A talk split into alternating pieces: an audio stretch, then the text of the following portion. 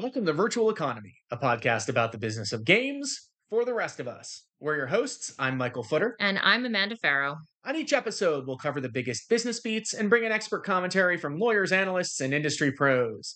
This is episode 138 Amazon and EA. Will they do the horizontal mambo? Wow, chick, wow, wow.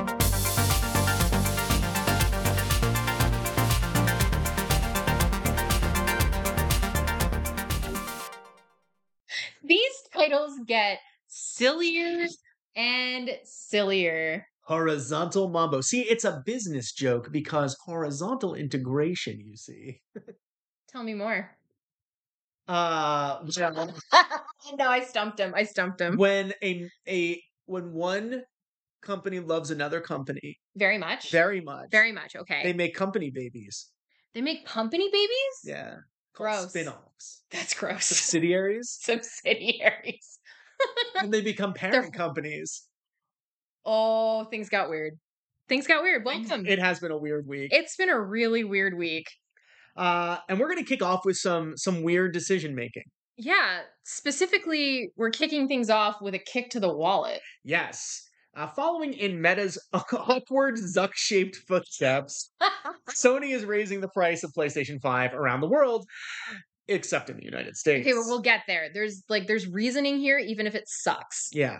Sony says the decision to raise prices was driven by inflation and the strength of the US dollar, which Sony calls, quote, adverse currency trends.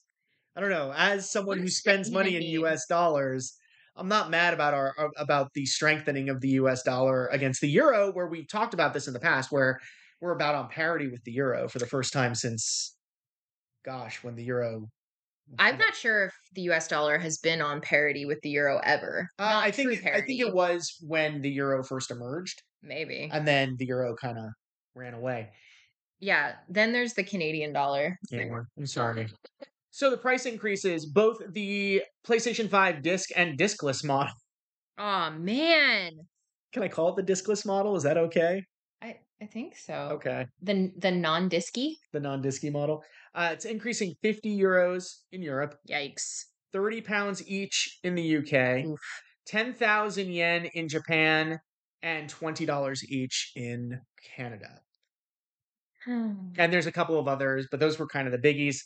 Uh, so why isn't it going up in the U.S.? Uh, probably because it's the U.S. dollar that's stronger, and Sony's a little worried about the competition here. I wonder what competition they could possibly be talking about. Well, this is obviously a huge market, and the Switch is doing extremely well, but also the Xbox Series consoles. This is this is home turf for for Microsoft.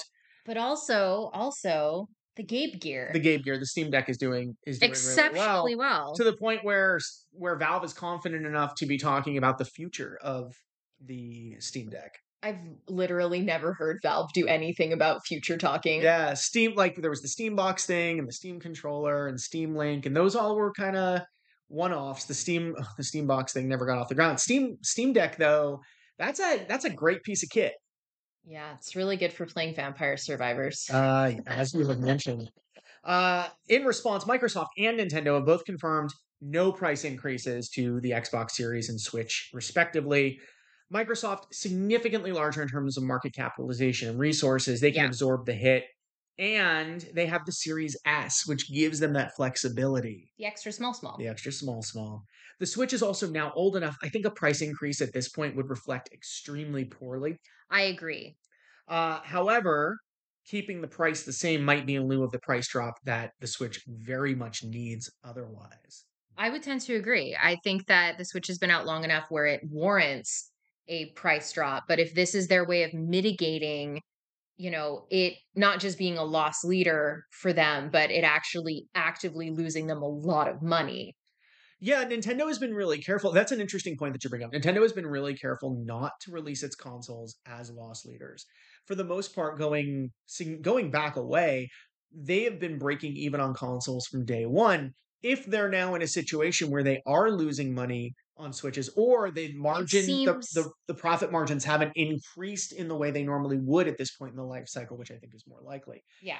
then then yeah, not raising the price is their way of mitigating some of that potential damage. Yeah, but in that case, don't expect a price drop. I mean, we'll see when we get a little bit closer to the holidays, but I would be very surprised if we saw a price drop this season uh, because of ongoing supply issues, especially with the Xbox Series consoles. Yeah, I agree. So yeah, that's that's an interesting one. So now we've seen the Quest 2 increase in price and Facebook should be able to absorb their meta should be able to absorb that. This was that I think was just a foolish decision on their part. Sony here again, I think making a very difficult decision.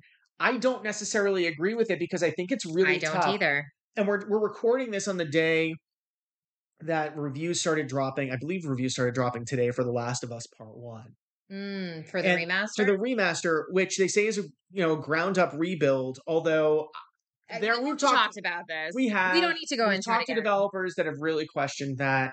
My issue here is you're releasing a seventy dollar game, and this, granted, it has amazing accessibility uh, uh, options. Naughty Dog has been best in class when it comes to that stuff, but you're charging seventy dollars for le- for product that is not complete. It doesn't have the multiplayer. People love the multiplayer from from The Last of Us. I, I, I do not agree. I am very excited to play this game, but I'm not playing it at seventy dollars.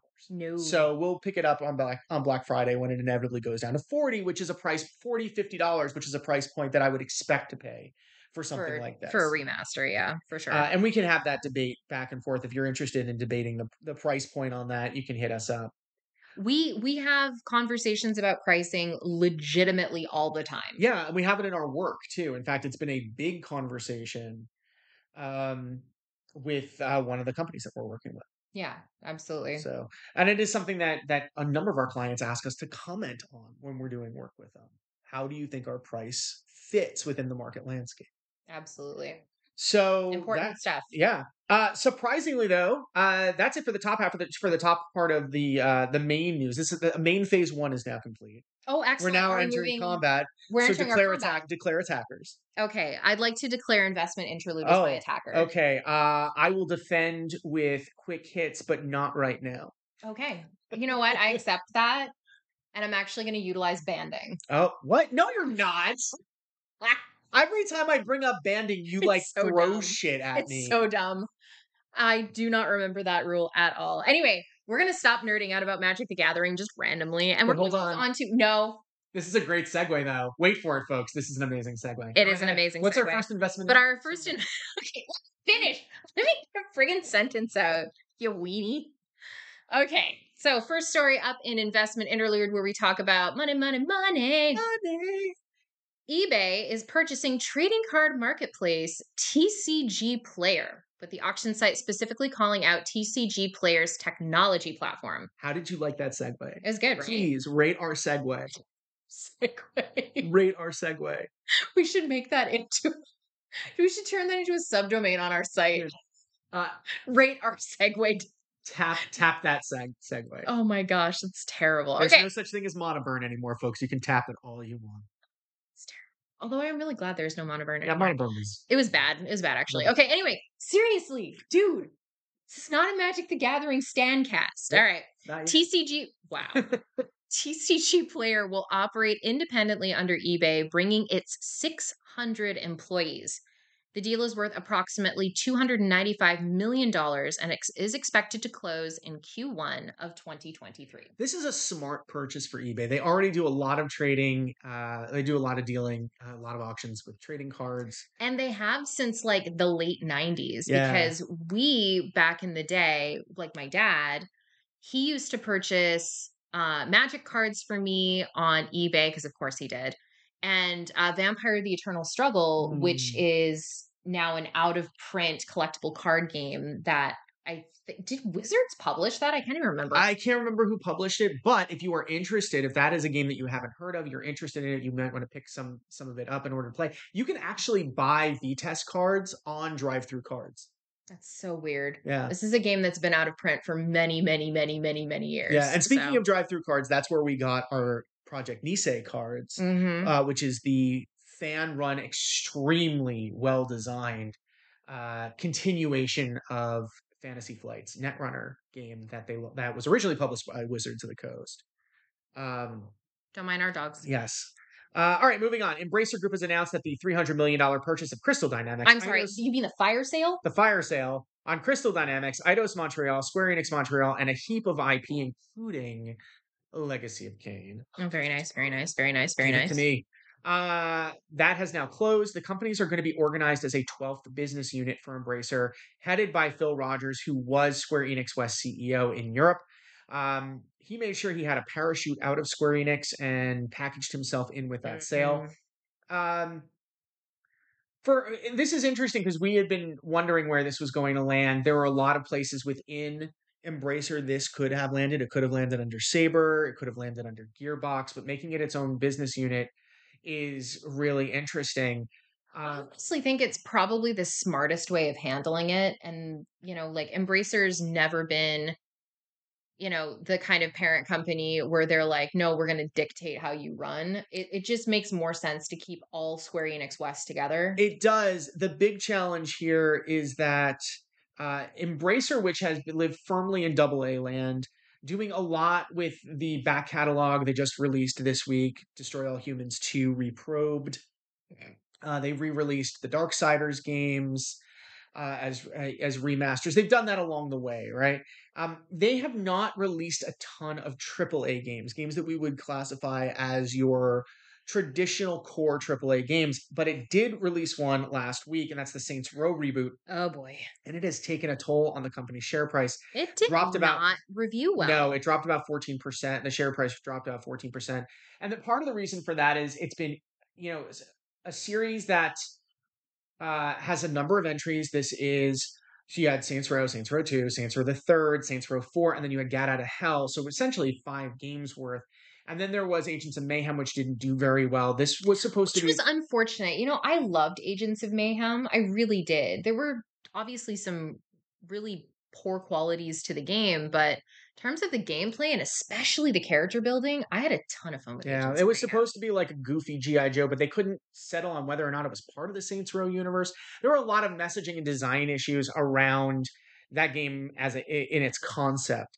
Uh, so what's interesting here is that because this was a reboot and the reviews were very very sour, it actually tanks the value of the IP, which I'm sure is what the market was reacting to. Mhm. So we may not see another Saints Row game for a long time, if at all, unless something happens and this gets fixed. Um, it was apparently buggy. It was not a lot of fun. It didn't do the things that people loved about Saints Row the Third and Saints Row Four. Uh, so, in in related news, Embracer uh, via Plaion, formerly Koch Media. Uh, I'm not letting that one go. Keeping Never let it go. Keeping that one in my back pocket. Uh, the company re-announced that Dead Island Two is coming back. Uh, that was announced at Gamescom. What? Yeah, eight long years after its original announcement. I don't know if I've mentioned this on the show, but I actually played Dead Island 2 shortly after its announcement at Oh. Gamescom. Oh, how nice for you. It was fine. it was aggressively medium. It was it wasn't anything special. It was more Dead Island. And now you've got Dead Island 2, which is taking place on the island of California, I guess. the island of Los Angeles. The island of Los Angeles. Yeah, that's fun. The other the, the island of Orange County. I I'm not I'm not gonna lie to you. I didn't love that trailer. No, their original tra- that trailer was not good in the way that we have come to expect Dead Island trailers to be good. The original Dead Island trailer was, Was- a masterpiece. Just it was so memeable. Yeah. It was so memeable. All these years later, we're still talking Yeah. about it, and so is Goat Simulator. Yes, the Dead I- the Dead Island 2 trailer was really really good. Uh, when it came out, it was the guy getting up and running out of his uh, running out of his house to to take a jog and then getting chased by zombies and becoming a zombie by the end of it, right? Uh, and then of course the Goat Sim 3 trailer, as you mentioned, aping that original eight It years old so now good. Dead Island 2 trailer. It was so good Um, though. it's coming out in February. If that does not strike gold, I think it's actually going to be very bad news for Embracer. I think it is going to call into question, first of all, leadership at Plaion and their ability to deliver a AAA game with a AAA budget to Yeah. good reviews. Yeah. That's going to be a big, big problem. And the problem here with Saints Row is that that's still Volition. That's still a studio that should be delivering better games than agree. what it has over the last But if you if you look at the composition of what Volition has become, so much of their core has been hollowed out. Right. And my one concern here about this is I don't I hope that Embracer isn't holding back on the budget. You if you're gonna release AAA games, you've got to have a gotta, AAA budget. You gotta have a AAA budget. You got to go for it. And people Don't are expecting halfway. Don't go halfway, as we say in this house. But if you're gonna be releasing a game in the Saints Row franchise or even the Dead Island franchise, which has not only big shoes to fill because of the eight year absence since its announcement, but also because of Dying Light. Remember, Techland, which does which developed Dying Light and Dying Light 2, was the original developer on Dead Island and Dead Island Riptide. Correct. So it's going to be interesting to see how this game innovates. And I don't think uh, a sense of humor is going to be enough to elevate it, just like a sense of humor wasn't enough to originally elevate Saints Row over Grand Theft Auto or have it compete with Grand Theft Auto. Uh, so it's this weird situation they find themselves in. Anyway, uh, that is a Video game liminal space. vid- yeah, it's going to be really interesting, and I hope they don't blow it. I really hope they don't blow it. All right, moving on.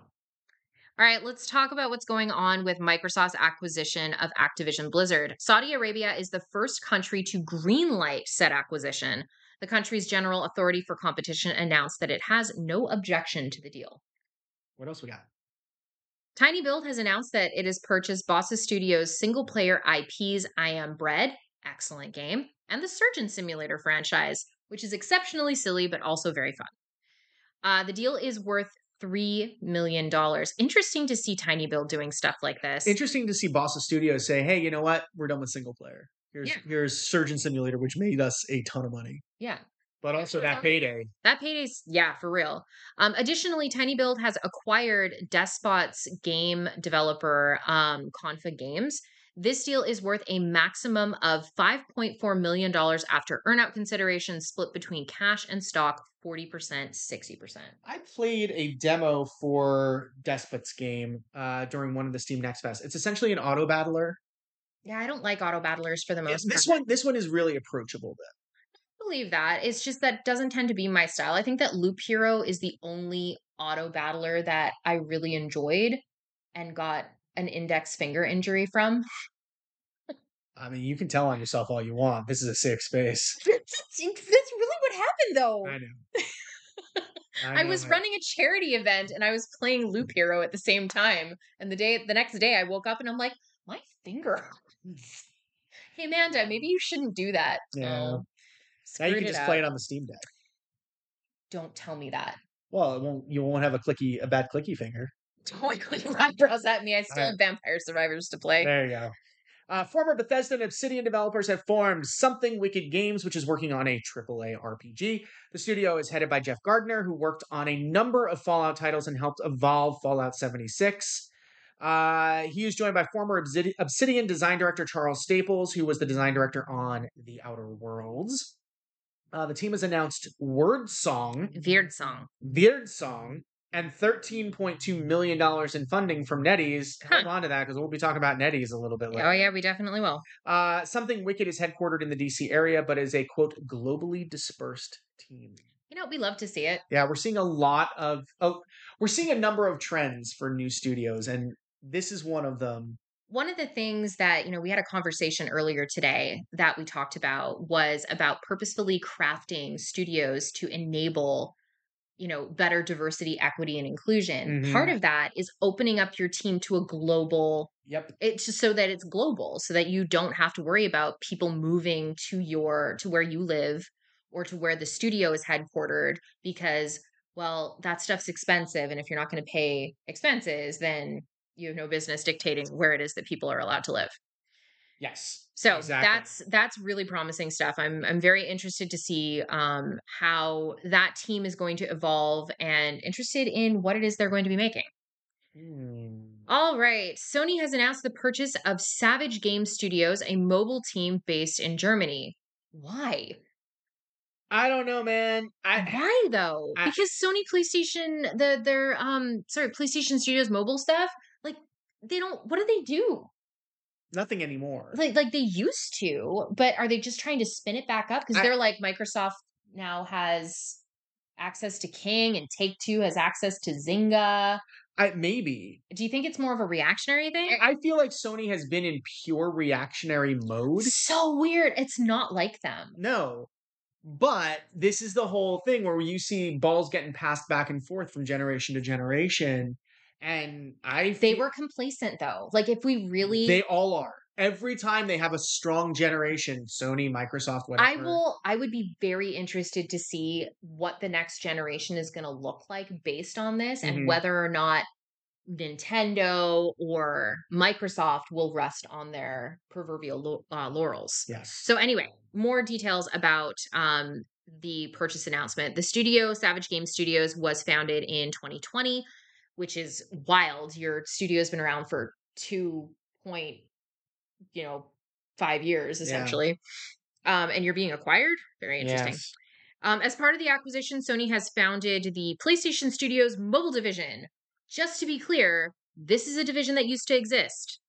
Um, and it will operate independently from the console development silo, which I don't believe was the case the last time they were in mobile. Yeah, well, I think what happened, what might have happened last time is their mobile push happened at the same time as the Vita.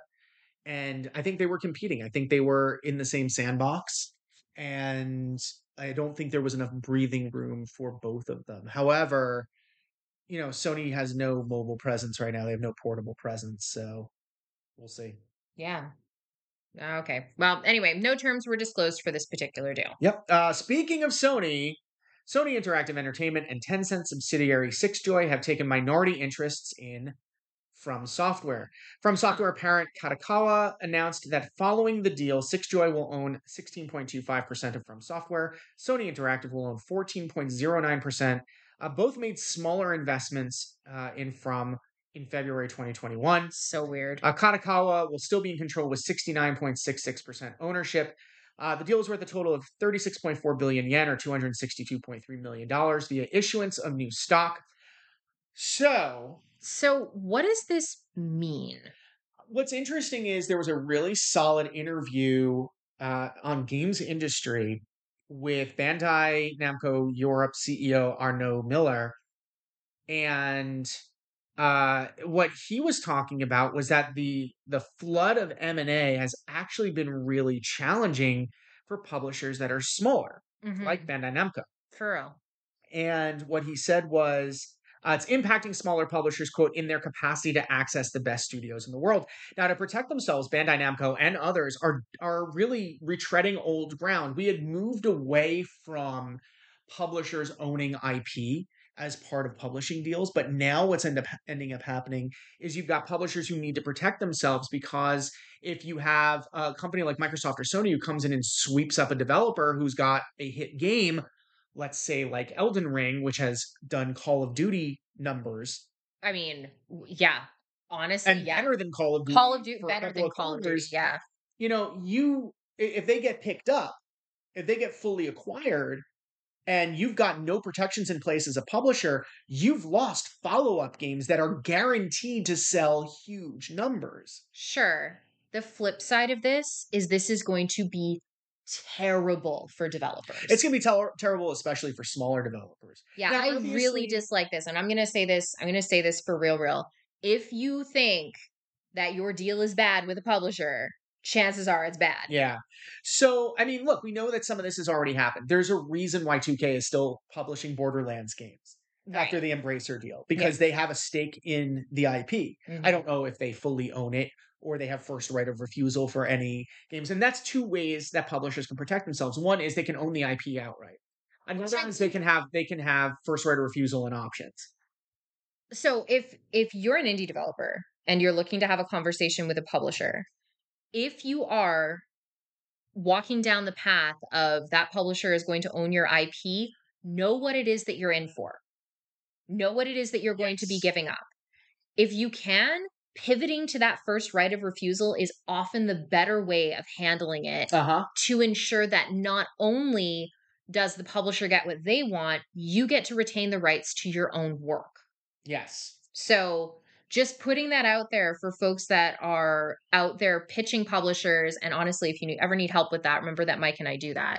Right. I mean, I think the big question is, and this is something that I, encourage every developer to ask themselves because this is a conversation I've, I've I've had with a number of smaller developers who have different perspectives on this. Is what is the value of you owning your IP of owning your IP? Why do you want to hold on to it? Why is that a deal breaker potentially for you? And for some people, it's because this is my creation. I can't imagine giving up my creation. For other people, it's I'm making this game, I'm getting it out into the world. At some point, you need to let the children leave the nest, and I'll go make something else that's great. Sure, and there's there's a measure of what what do you value what do you value? And there's there honestly there's no wrong answer right. because it all comes down to your values and what you need for yourself for your mm-hmm. studio for your future. Yes. Uh, so Muller did confirm that supermassive whose dark pictures anthology is published by uh, by bandai namco there's another one coming out the devil in me. Is that what it's The called? Devil in Me. Yeah. yeah. I'm very excited about Yes, we've played all of them. We've done it on stream. We'll have to get back to streaming and, and, and play The Devil in Me uh, when it comes out. Uh, and the uh, Quarry. And The Quarry. Yeah, that's another super massive game. Uh, they're going to continue working with uh, Supermassive following Supermassive's acquisition by Nordisk Games. So again, that's one place where you've got deals in place, you've got relationships, you're protecting yourself as a mid-sized publisher from this from the big titans of M&A coming in and potentially really screwing up your long-term business plan. Yeah, for sure. I I absolutely agree. Yes. But on the flip side, we got another one. We do cuz Tencent is not the only Chinese company making money moves. NetEase has announced the acquisition of Quantic Dream. This is NetEase's first European studio. Quantic Dream will continue to operate independently For and for Wars. we'll get there. It is working on the studio is working on a Star Wars High Republic game called Star Wars Eclipse. Anyone that knows me knows how excited I am about High Republic, mm-hmm. the High Republic as uh, as an environment in which to create. So I am very interested in it. Um, but I have a lot of problems with what Tencent is doing, quite frankly. And it has Oh, sorry. Yeah, what, with what NetEase is doing um, with regards to, to Quantic Dream, because Quantic Dream, we've talked about Quantic Dream a lot mm-hmm. and a mm-hmm. lot of their problematic behaviors, especially with regards to suing a newspaper, a French newspaper. Yeah. I, I mean, this is also on top of Tencent. You know, you did mention Tencent, but they're they're not free and clear on this. No. They hired Ashraf Ismail, who was let go from Ubisoft after after allegations clearly credible about harassing behavior came out. So we've got a among situ- other things. Among other things. So we've got a situation here where you've got Chinese companies that aren't likely to make any changes or have signaled very strongly that they don't freaking care about people with uh, with serious problematic uh, and toxic behavior in their background. And while listen, I am always for restorative justice and I always will be. I think that um I don't know, more than a couple of years needs to go by before, you know, you start making inroads back into an industry that you've clearly done an enormous amount of damage in. Yeah, absolutely. Just enormous. Like how many people did Ismail just drive out of the industry? How many good yeah. people left because of him? Yeah and that's that's not something that i think any person can ever truly atone for but it requires a lot of introspection so restorative justice is possible and should be the thing that we're shooting for, and at the same time. Yep, absolutely. At the same time. Uh, so yeah, no terms were announced on this, and this is just another example. I mean, between Tencent investment in From Software and NetEase's acquisition of Quantic Dream, we are seeing this strong trend of companies that are headquartered in China making investments outside of China to protect themselves. They have to. And this is this is not new. If you no. if you're a listener to the show, if you uh, have been with us before, you, if you followed, we've talked about this. If you followed my work, yeah, because absolutely. China, China, and even just broader Asia was one of my big beats when I was a business journalist. Mm-hmm. So 100%. this is, you know, if you've been following us since the beginning, you know this is something I've been banging the drum about for a long, long time. Yeah. But I don't want to bang my drum anymore, Mike. No. I want to take a break. Let's do it. Virtual Economy is an F squared initiative, and along with pro bono business consulting for up and coming developers, it's a way we are working to give back to the community that has already given us so much. To find out more about F squared and the services we can provide, including pitch prep, media training, mock reviews, and business strategy guidance, visit our website at fsquared.biz. And we are back. Are you, are you ready to block with quick hits now? Yes. Uh, I declare quick hits as my blocker. I cast an instant. It's time for quick hits. It's very effective. Uh, it's a removal spell. Did It you was- nope me? Is it- that what happened there? You removes, noped me? it removes us spending too much time on any one of these stories. Okay, so you it is a nope. It's a nope deck. It's also a mill deck. We're gonna go through them fast. Oh man, stupid blues. First up, Monster Hunter Rise's Sunbreak expansion has now sold more than 4 million copies, according to Capcom. Monster Hunter now fully established here in the West. It took decades, but we're here. we did And it. that's due to some design changes that started with Monster Hunter World. So kudos to Capcom for really Greater being responsive and really understand. Like they have such a good They really do. Absolutely. What else is going on? Uh, WB's breakout hit Multiversus has now reached 20 million players. There was an interesting Axios interview with WB Interactive head David Haddad. He paints a rosy picture for the company's gaming interests. Haddad seems to believe that despite the mayhem, and I mean utter catastrophic mayhem at WB Discovery, uh, and all of the bad press about everything that's going on, the the Batgirl cancellation and potentially destroying the footage, like Horrible. the the firing and the and removal of people of color uh, and and programming from HBO Max, including including 200 episodes of Sesame Street. that uh, should be that should be bloody well criminal. I know it should be uh, series that feature uh, protagonists and cast members who are who are people of color and LGBTQ, IA plus. Uh, you've got uh, you know all of this stuff going on. Catastrophe. Catastrophe. Uh, Haddad seems to think that WBIE is safe and it's a priority for the company. We'll see. I don't believe it. I don't believe it either, not for a second. I, I think he, if he truly believes this, or maybe he's playing a game, or if he says it in the press, he thinks that they won't be able to sandbag him.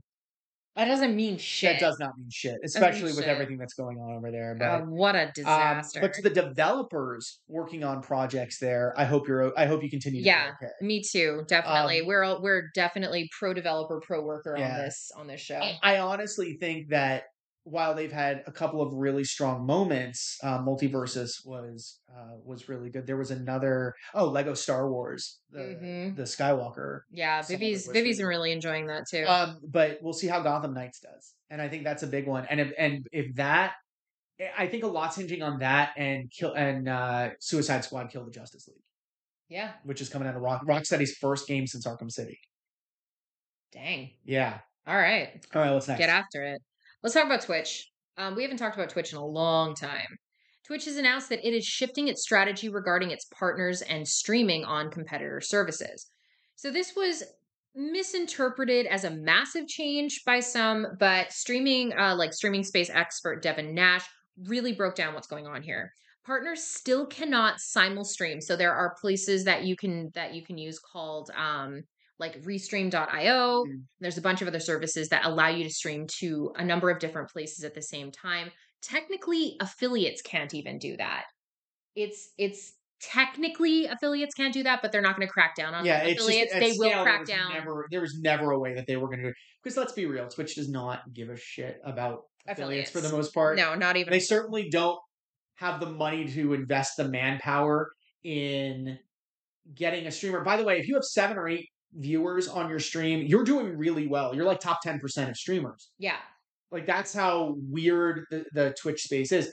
But they but they can't invest even in finding those people in the top ten percent doesn't who are matter. affiliates, like and going after them. No, and saying, "Well, we're going to take away your affiliate membership because you simul stream. yeah. It's it's not it's not worth it to them. But partners, on the other hand, are because they do bring in larger numbers and Mhm. therefore more subscription dollars. Yep.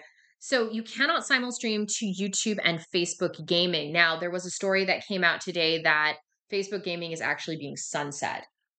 I know the apps are. Is the whole thing being sunset? I believe it's integrating fully into Facebook Live. R.I.P. Mixer. Yeah. that's the last the That's- last vestige of Mixer. It right? is. I don't I don't know like the details because I didn't go and dig into it fully. So I I mean I could be wrong, but my interpretation of it was that it's being folded into Facebook Live. Yeah, they announced that the apps are definitely going away, which is certainly a choice. Yeah. So I mean no more, no more mobile. Like a lot of people, the, the response to that was like, "Oh, they have mobile apps." It's like, well, they didn't really market them, I guess. No, they didn't. But They- the the big I think the big issue though is that if they're removing the apps, it seems like they're going to have to fold it into Facebook Live. Yeah. Like it just doesn't make any sense otherwise. If you Mhm. can't access Facebook gaming separately, then what are you supposed to do? Exactly. So that's that was my interpretation of it. I don't think that they have officially announced anything. Okay. So anyway, can't Twitch partners cannot simulstream um, to either YouTube or to Facebook, which are Twitch's self-identified main competitors. Twitch claims that this is because it wouldn't be good for streaming communities, but I I have a I have a hard time with that. Like I understand from the perspective of a streamer potentially not wanting to completely split the chat, completely split the audience, and at the same time, who is Twitch to dictate? And that's exactly it. And that's that's my issue here. It's like, you know what? Let people experiment. If it's bad for them, they'll find out. Yeah, absolutely, but it should come down to individual choice on this particular Mhm. on this particular thing because it's like what is it harming? Right. But you could always stream for a couple of hours on Twitch, stop your stream, and then go stream.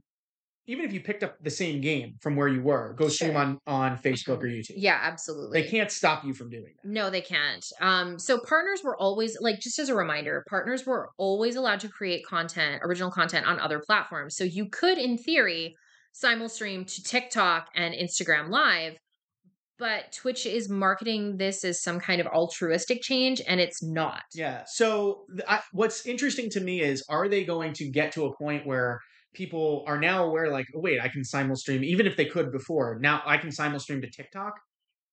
And now you're going to run into situations where is TikTok going to be labeled one of those key competitors at some point soon? I would imagine they would have to be. TikTok's enormous. Exactly. It's so big, and that audience is just widely like tapped into the to the internet juice. Yes. That's that's go juice. Yeah, it really is. It really is go juice. So the I mean like the only people whose hands are truly tied are those that have made have been paid exclusivity arrangements. So these are like the biggest streamers Yeah, on like your- Twitch, your like top top 100. 100.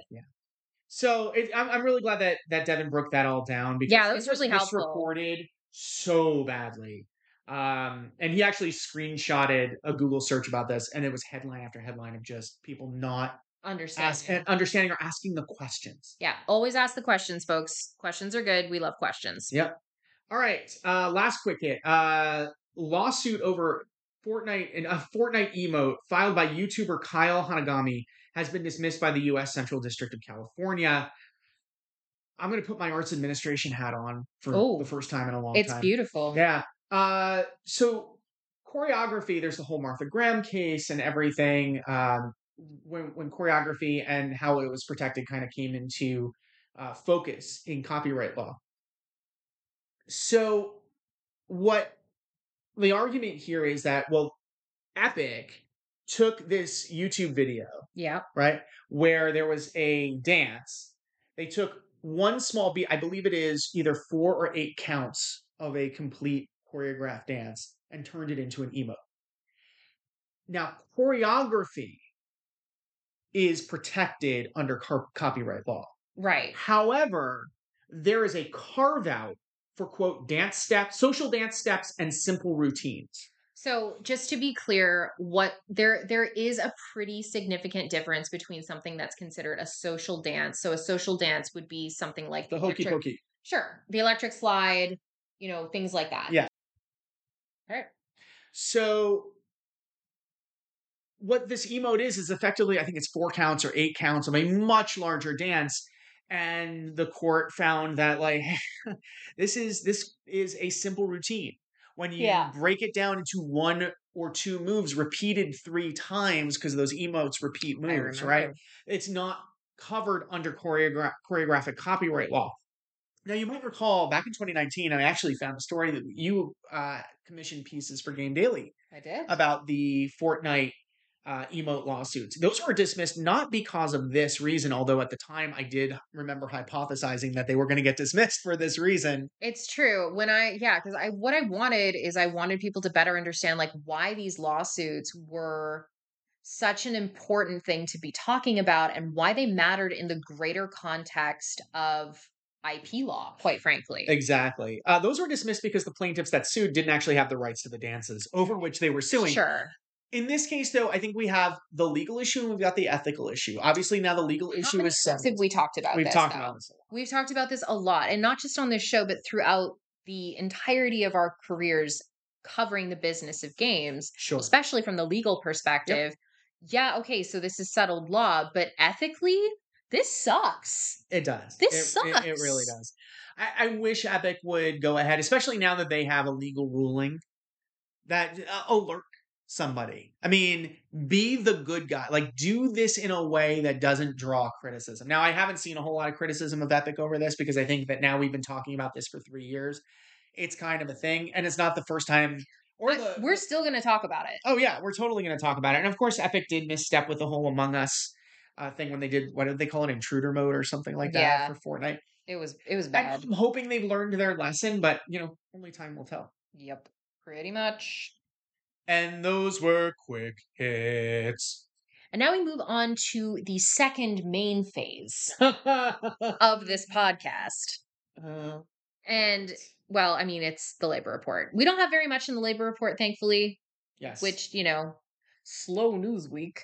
oh, it's my least favorite thing for people to say to me in response to coverage of stories that I think are important. That- Oh no, oh no. I'm sorry. I, I- did not mean to trigger like Oh. like some some memories that were bad. I had sorry. I had a journalism nightmare last night. Did you really? Oh, I, yeah. You don't remember me telling you that one? Mhm. No, I don't remember Oh, yeah. saying it at all. I Oh, remember yeah. saying that I had a I had like a PTO night. Yeah, and, and I responded, it's like I completely understand because I I had a a similar type of nocturnal experience. Oh, I remember you saying that now. Yeah. I was like half awake. Yeah, okay, anyway, All right. moving on. Uh, GameStop has announced it is shifting its focus back to brick and mortar, sort of, maybe. Oh Uh, they're going to be investing in their stores, which is exactly the opposite of what they said they were planning. it's almost like they don't know what the hell they're doing. Eh, I'm wondering here if it's like, oh, hey, we're turning our stores into shipping centers, so maybe we need to actually keep them and keep people who understand our systems. Oh. So, as part of this, GameStop is improving pay for store leaders, providing them a $21,000 ec- uh, equity bonus that vests over three years.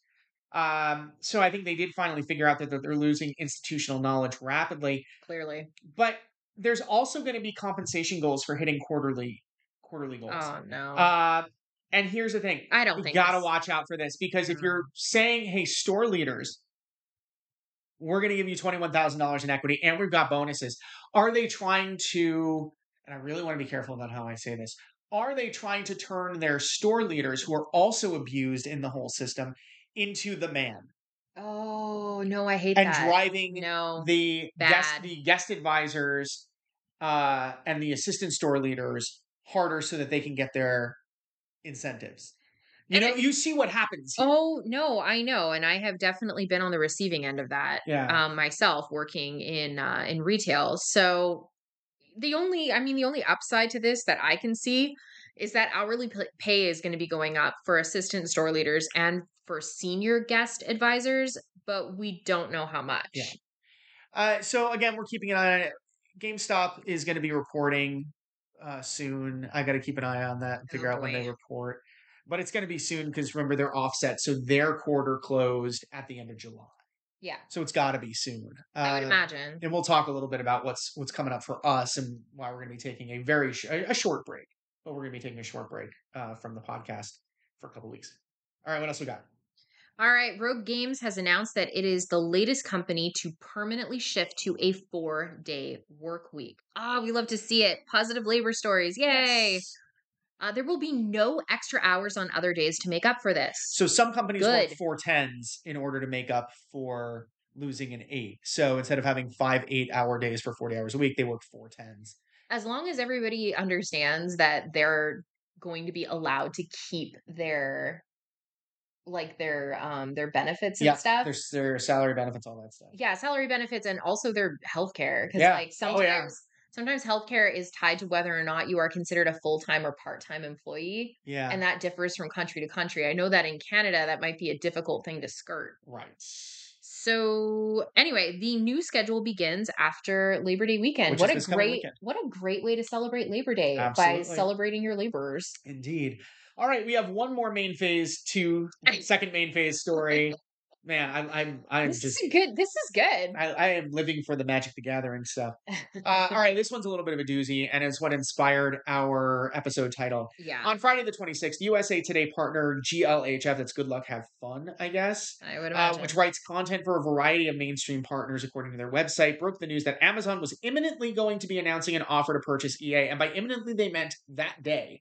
So we woke up on Friday and it was Amazon's buying EA and they're making the announcement today. Okay. Oddly, they published this with a rumor headline. So just to give you a little bit of this is the inside the journalism inside baseball. And this is Just from a little. everybody handles this differently, but I'm going to tell you how I handled it when I was a game informer. If it was our story that we were breaking because of our sources, it Mhm. was um exclusive, Yep. breaking, Yep. uh, or it was sources colon to identify that this was our story that that we were sharing. This was original reporting that we were sharing. Right. If it was a story from another outlet that we believe they had multiple sources, it was a lot of quotes, they had evidence, we would write that as report colon Yeah. to show that we had confidence in it. And if I was pushed to write a story that I didn't want to write because I thought it was nonsense and it was a re-report of a re-report or thinly sourced, it was I wrote it as rumor. Yes. So when you are breaking a story, like Amazon is about to buy EA, and you write it as your headline as rumor colon, I'm immediately going to cock an eyebrow at you and go, "What is going on with your headline here? Yeah. This is bananas." Yeah. And we honestly at Game Daily we just didn't report on rumors. Uh it Right, just and- it just wasn't within I hate it. I hate hated reporting on rumors. Reports, absolutely. reports are a little bit different, but I also did my own poking around. Like I, I read through. If I'm going to re-report something because it- it's just re-reporting it works. happens. It does. It, it does, and it was something that we did on Game Daily a lot because our resources were very limited. Yep. But the re-reports that we did when we did them, they had added additional context, And, that was my philosophy at Game Informer. And even if that additional context was, I'm going to give you the business angle on this. I'm going to talk about the implications of something from from the business side, so that I was adding something of value to it and not Yeah, just for sure. regurgitating someone else's work. Because if I'm just regurgitating someone else's work, I can just tweet from the main account. I can just retweet from the main account. Like this is a, this is a thing yeah on Twitter. Like I don't need to rewrite that story because when it's I'm already not adding been anything- done. But here's the thing: always added something. Always Oh, gotta it- add it something. So anyway, that was our little inside inside journalism. Even though Mike and I do not consider ourselves journalists anymore. Yes. Uh, we do a journalism here on Virtual Economy, uh, and that way we are still practicing journalism. But are we full time journalists? No, we are absolutely not. Nope. Uh, what ensued after this rumor slash exclusive slash scoop uh, was announced uh, was a whirlwind few hours. EA stock jumped about four percent in pre market trading, Dang, which is a lot. that's a lot. That's a huge jump, and then CNBC debunked the news. and they did not do it nicely. they did not do it nicely. They they made fun of the outlet. They which you know if they had turned out to be right, I can't imagine CNBC would issue a correction and apology over that. Uh, it was it was really really crummy. Um, however, this led USA Today to first edit the story to add the CNBC reporting, and at the same time quietly removing any reference to the fact that USA Today was the outlet that broke the news in the first place. They removed their own. First of all, the story was only four graphs, I think, when it was published. It's still on the site, and we're going to talk about it in a second, as three graphs. Which, by the way, if you are breaking, Amazon is about to buy EA and it's only four graphs, I think that's a problem because I think you owe people much more context. Because if you're breaking that news, Mhm. you have time to do that. And if you're afraid that the news is going to break and before you publish your story, then you're just publishing that story fast to say, look what I did, to say I scooped this five minutes before it was announced. And that happened even when was it Wall Street Journal that, that announced the the Activision acquisition? Yep. That story was complete. It was a solid story Yeah, it was. and then it was announced five minutes later or 10 minutes later whatever it was so rem- also quietly removing the paragraph that says you know usa Today sources or glhf sources have told us that means you're distancing yourself from the story in a way that is unethical It is deeply unethical. and they did later fix that ish.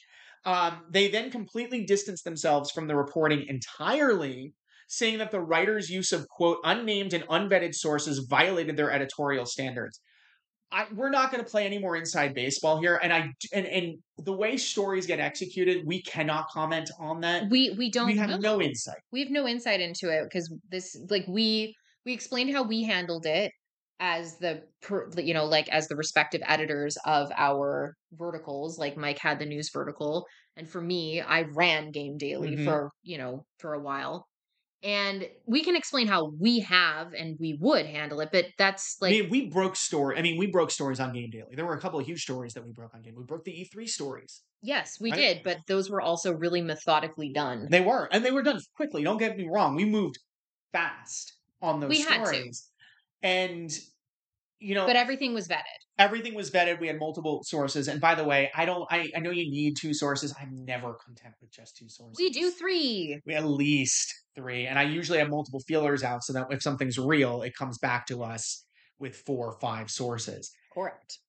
So we're not going to talk about how the story was executed. We don't have any insight. I and honestly, that's not what we're here for. Right. And I don't love how USA Today threw the writer under the bus. That is not okay. That is absolutely not okay. F USA Today for that. I do not trust any outlet that throws its writers under the bus. Nope. Nope, absolutely not. And you stand by your writers. Yep, that absolutely sucks. And you, by the way, if you're going to publish uh, an update like that, that that you violated editorial standards, you owe your readership an explanation of exactly how it unfolded because otherwise you're just trying to save your own ass. And here is why, and this is the part we do want to talk about. This the, is a business story in this particular yes, capacity. We're we, getting to it. We need to ha- discuss how business reporting has to be handled with care. It has a material impact on the market. And I think that's why CNBC jumped to get their own sourcing and de- and and debunk the story because it was so material. 4% EA stock skyrocketed. And I know 4% doesn't seem like a lot, but, but it is. But on a daily on a day-to-day basis, 4% adds up. Yes. And it would have kept going. If this was real, this would have kept going. Mm-hmm. And if nobody had debunked it and it was sitting there all day long, is this happening? That that stock price would have jumped. And what would have happened was market turmoil. It would have climbed 4, 8, 12, 15% because and this is what we want to talk about why would Amazon be interested in purchasing EA? Amanda, you and I have talked about this. Why don't you walk us through what's been going on at Amazon, what's been going on at EA, and why, despite the fact that this was debunked, why this is entirely feasible? So, Amazon has been trying to get its claws into games for a number of years, for a number, a number of years, and has not been at all successful until relatively recently with their partnership with Smilegate and the launch of Lost Ark in Western territories. Now, Amazon Game Studios has had a number of false starts. I wouldn't call New World a false start necessarily because it launched, it did well. Unfortunately, you know, it's daily and about, monthly. It's only active, got about 10,000 users. Exactly. So monthly active users are sitting steadily around 10,000 people, which isn't big and they're definitely not going to be making their money back off of 10,000 players. No. On a monthly basis. There's an expansion coming this fall. I they're going to have they're going to they're just going to spin up another influencer campaign to drive sales, I'm sure. We shall see. And you know what? I have a whole co- I have I have all kinds of I have all kinds of perspectives on influencer marketing campaigns, but that is not why I'm that's not what we're not what we're talking about. Amazon is in a position now knowing that they can bring a game to market through a partnership, they are well positioned to purchase to purchase just in general yeah. whether that's EA or Ubisoft or they want to purchase someone a little bit smaller they are well positioned to purchase a game studio. They have Twitch. Twitch integration is going to be something that's really important for any Amazon game studio game that's coming out um, because of that partnership and because of that, you know, that visibility. But they're well positioned to purchase a publisher like EA. They have an enormous amount of money. Yes. And it has just gotten bigger and bigger throughout the pandemic. Absolutely. Now remember, Amazon does have Lost World. They do uh, or New World. They do have Lost Ark, but they had 3 yeah. enormous false starts on the way here. Very Crucible was actually demoed. You played it. I did not play Crucible. No, I'm sorry, Breakaway. You played, I played Breakaway. Breakaway. Breakaway was a really interesting, very sloppy hero brawler, um right? hero brawler that was very focused on sports. So Breakaway was like the level I think I played, I think it was at PAX West a ship, number of years ago. It was on a pirate ship and you had to get a ball from like one end of the pirate ship to the other and score. And that was basically everything, but you had weapons, you had abilities and stuff like that. It wasn't a terrible game, but it lacked finesse and what they were really looking to do with Breakaway is do that Twitch integration such that players felt empowered to you know or rather so such that viewers felt empowered to support their favorite player Yep. Uh, and then there was Crucible, which was a hero shoot. disaster. It was a disaster. It was released and then it was unreleased and then ultimately canceled. And then, of course, they had a Lord of the Rings game in, in the works, uh, which, of course, would have been great synergy with Rings of Power, which is out. Uh, the first episode hits on the second, which is from when we're recording uh, two days from now. mm-hmm. Uh, but that was canceled along the way as well. So they had three false starts. You purchase a, a publisher like EA, it's turnkey for the most part. You are It is. publishing a well run, uh, a strong operation that within it has you've got your sports division, you've got mobile, you've got uh, you've got you know your whole racing company. You got Codies in there. Codies Which is, is considered sports You've though. got your right. It is, but because that's still relatively new, I'm kind of I'm kind of oh no well it's, be, calling it out. it's because we it's because we like poking at take two Uh, and then you've got their whole indie relationships that are in place right with now. through You've got ea it- origi- originals Yeah. yeah so you've got a lot of different things there. You've got respawn. You've got your live service games. Uh, not just on the sports side, but you've got your Apex. yeah Uh, you It's a- it's a really solid first portfolio. First person game or uh, solo games, one one player games in you know, with some good relationships in Yeah. terms of licensing totally. um and third party publishing and i and i think that you know ea's ea's strengths have really been over the years having that diverse portfolio where not unlike activision publishing where all of their eggs are now in the call of duty basket you cannot say that that about the way that ea approaches publishing hmm and approaches the ways in which they develop games Yep. And they haven't had their they and they've had their own struggles. Now the other the other side of this is why would EA be willing to sell? The reality is that EA, like every other company, is is always willing to entertain. They have to. They have a fiduciary have a du- respons- uh, responsibility, exactly, a fiduciary their duty to their shareholders. shareholders. But EA in particular, I've heard this from a number of people inside. They're not opposed to selling. Like they haven't been on the hunt like very vocally, but that is a conversation that happens. This is not a surprise. When somebody if somebody said to me like, "Wow, I never expected EA was going to sell," it's like, "No, I'm no I've heard enough from enough people inside that this Yeah. would not that this isn't a huge." it's it's honestly EA and Ubisoft are are probably the uh, like I wasn't anticipating Bethesda. Bethesda I think was the big one for me that I did not anticipate that purchase. I Yeah. it was that me was that was that was before or after Robert?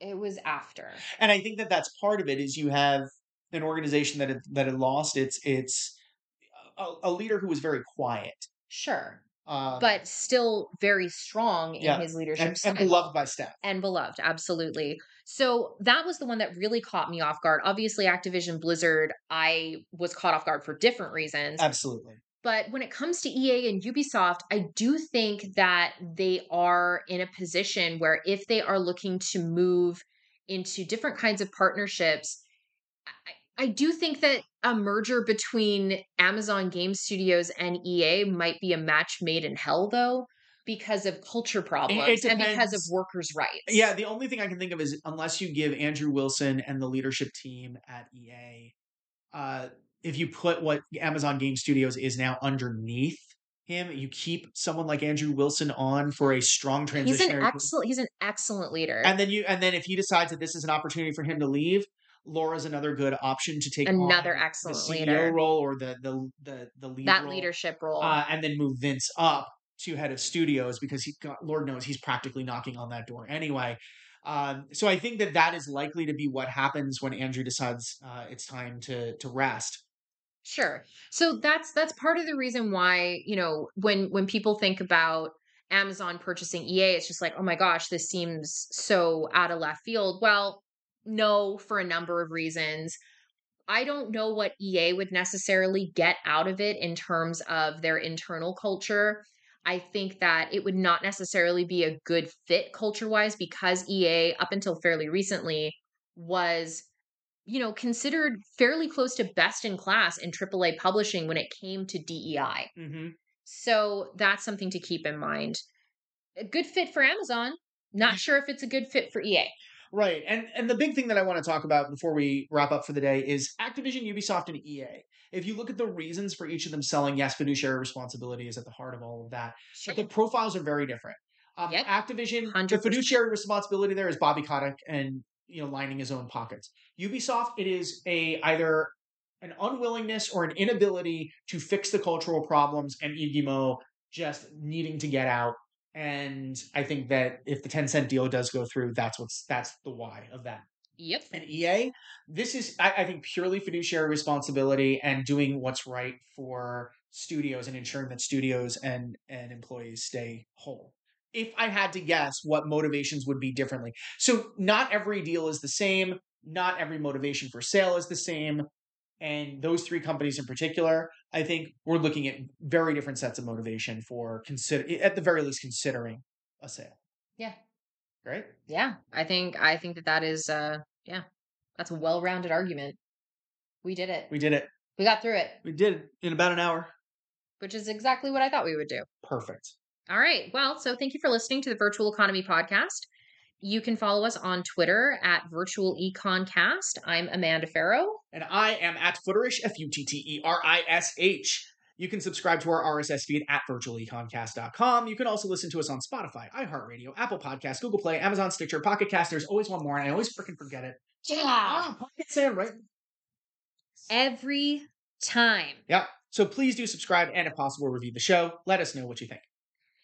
We love getting questions too. We love listener questions. do We don't get listener them very often. But when we do, it's like a treat. it is it is we, it makes us so It's happy. a little hit of serotonin when you got questions for us, baby. It's it's true. So you can actually you can DM us on Twitter. You can send them to podcast at fsquared.biz. You can find us on Discord, join our community, ask us questions in the virtual economy channel. Mm-hmm. Um and yeah, joining our Discord is super easy. You just gotta DM us and let us know what's you know that you want to be included. Yeah, we'll give you an invite.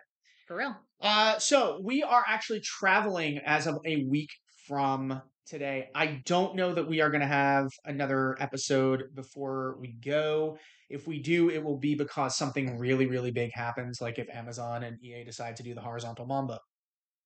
Then we- Then we will do a special episode. But otherwise, uh, chances are we are on a little bit of a break for a couple of weeks. Uh, unless I know I know that things have been really sporadic for us because the summertime often is summertime and around the holidays and the winter Yep. tend to be, you know, some of our busiest times with the family we had a and flood of flood of work. and we had a lot of work to do and I would imagine that the end of the year is probably going to also be that. Yeah, So just be patient with us. We'll Yep. be back when we can. we'll try to get back on a regular schedule. We'll see how that works out, you know, with with everything else that's going on in our lives. You know, Mhm. we do have three children that are still at home and even though one left and went to college. all by myself.